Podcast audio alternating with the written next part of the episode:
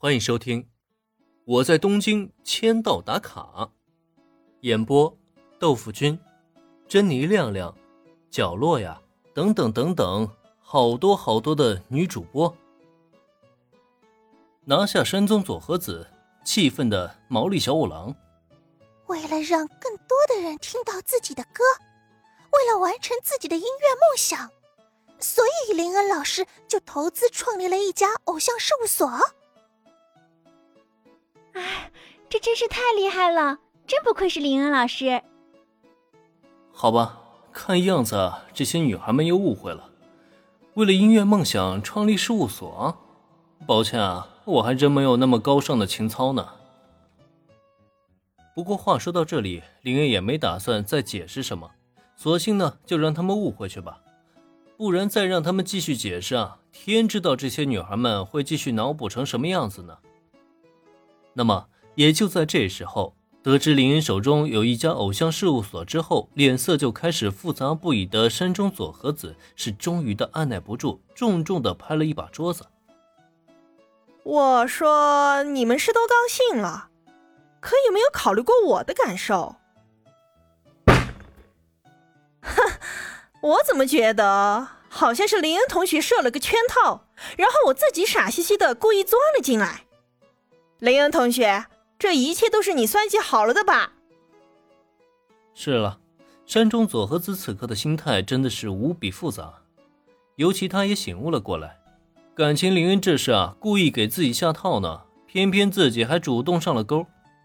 他很清楚，如果只是一支普通的高中生乐队，那必然不可能有登上武道馆的机会。但问题是，这支看似普通的高中生乐队。背后啊，可是有着一家偶像事务所支撑的呀。有了这么一个渠道，全力支持，想要登上武道馆还难吗？即使人气不足，可凭林毫无人性的砸钱，那也是完全可以做到的，不是吗？所以无论如何，最后输的还是佐和子。那他为什么还要接受这个注定要输掉的赌局呢？哎，算计什么呢？佐和子老师啊，你这么说就太过了。我只是觉得。以佐和老师你的实力，当一个普通的音乐老师实在是太屈才了。正巧我的事务所刚刚成立不久，急缺音乐方面的人才。如果能够有佐和子老师的加盟，绝对会成为我的一大助力呢。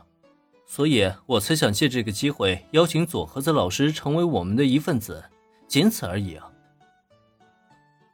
既然没有隐瞒偶像事务所，林一也就知道山中佐和子会反应过来。所以这一刻，他是立即摆出了一副求贤若渴的模样，表情要多真诚有多真诚。最关键的是，他还改变了对山中佐和子的称呼，去掉了山中的姓氏，直接以名字相称，更显得愈发的亲近了。你，可就算你这么说，我最想当的也还是老师啊。更何况，我也从来都没有做过经纪人。也不知道自己到底能不能做好。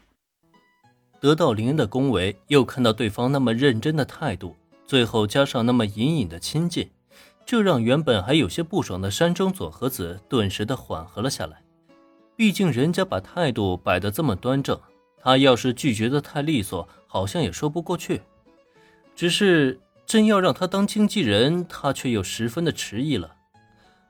首先呢，如他所说，他本来期望的就是成为一个受人尊敬的老师。其次，他也的确没有这方面的经验，万一搞砸了，应该怎么办？没关系，这并不冲突，至少三年之内都不会冲突的。佐和子老师可以在我的事务所挂一个兼职，主业呢还是以学校的授课为主。等到我们这边参加活动，你再以经纪人的身份随行。工作量也不大，不会增添老师的太多负担。